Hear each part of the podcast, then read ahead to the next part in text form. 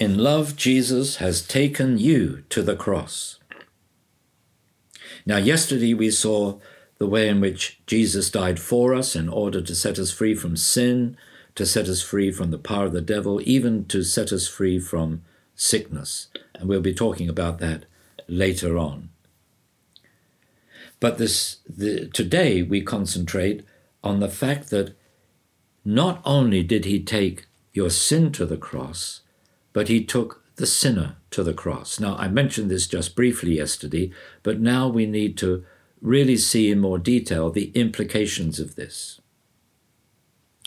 Do you remember when Paul was giving his testimony to the Galatians? Really, a, a very concise, compact uh, testimony. He said, I have been crucified with Christ, and I no longer live, but Christ lives in me. The life I now live in the body, I live by faith in the Son of God who loved me and gave himself for me. Now, let's take that first phrase I have been crucified with Christ. At the time when Jesus was actually crucified, Saul of Tarsus, as he was before he became the Apostle Paul, Saul of Tarsus was an enemy of Christ.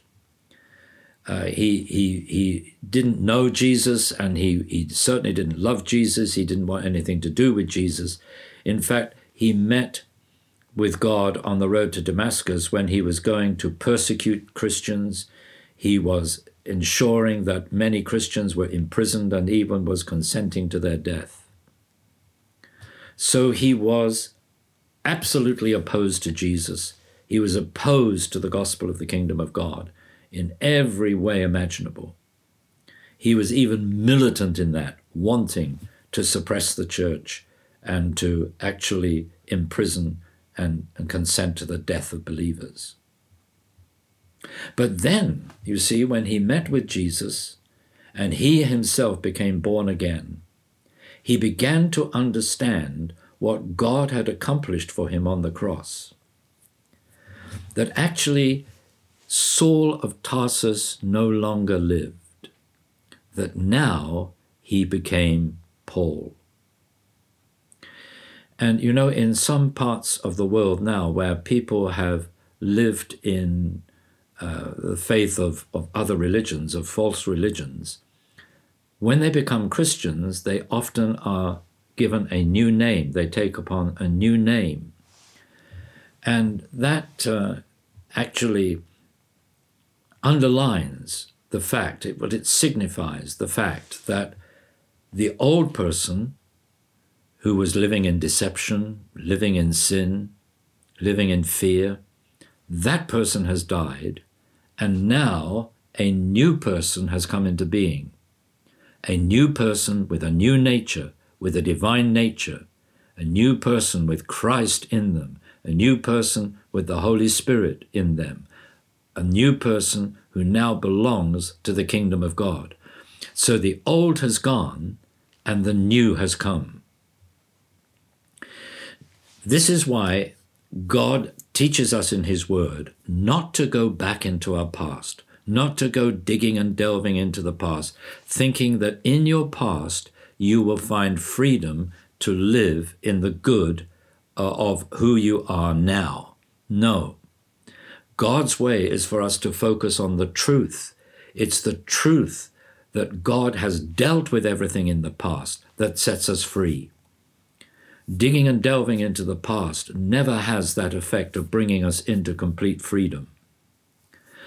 But it's only faith in what God has done for us on the cross that brings us into that freedom.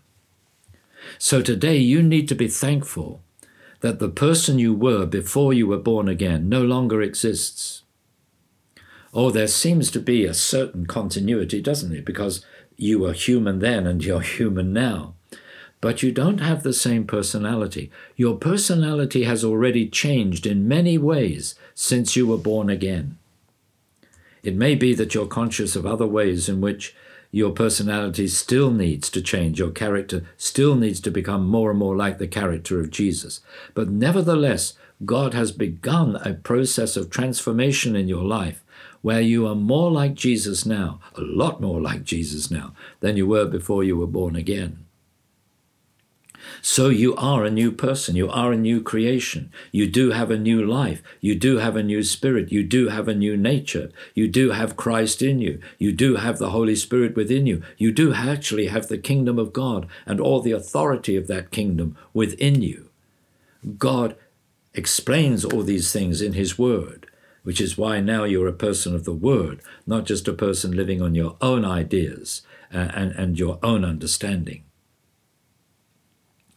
So you need to thank God that you have died, and like Paul, your life is now hidden with Christ in God. That the old person you were is now consigned to death. Now you are the new person. And it's out of your relationship with Jesus that you grow in this new life. You, you see this new life you have develop. And that's what God is wanting to do in these 21 days of prayer and fasting. He wants that new life to grow and develop. It's, it's as if this life that is within you, that God has put within you because you are born again, he, and because Christ is in you, because the Holy Spirit is in you, He wants that life to rise up, it, it, it, almost to to well up within you and to pour out of you as rivers of living life. And, and so he's dealing with, with all the things that prevent that or, or restrict that, uh, or all the things that hinder the, the full outflowing of the life of God in the way that he intends. and one of the, the, one of the chief things that hinders us really living the life that God wants us to live is, is failing to believe I have died, and my life is now hidden with Christ in God, which is the very truth that God reveals to us in Scripture. And that's one of the scriptures that you will look at today.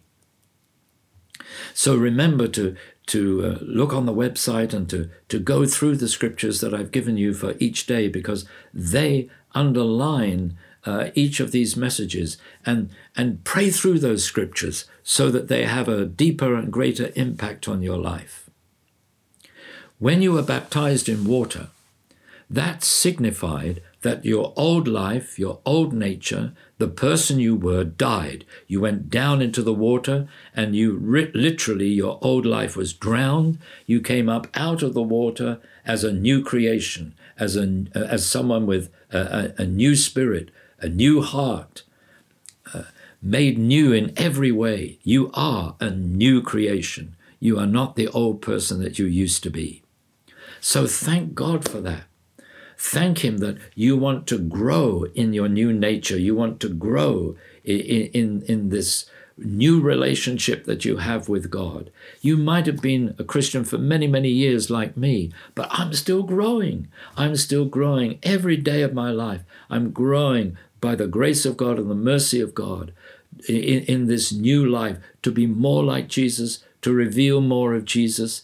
It, it doesn't matter how much blessing there's been in the past or how much failure there's been in the past. What God is concerned is about your present now, and, and that in the present you see more and more of the life of God welling up within you and flowing out of your life because you believe, I've died and my life is now hidden with Christ in God. What a wonderful, wonderful truth. Lord, let your life within me flow out of me in greater measure. Thank you for listening to this Kingdom Faith podcast. We trust it's been an encouragement to you. For more information and resources from Kingdom Faith and our other audio and video podcasts, please visit www.kingdomfaith.com.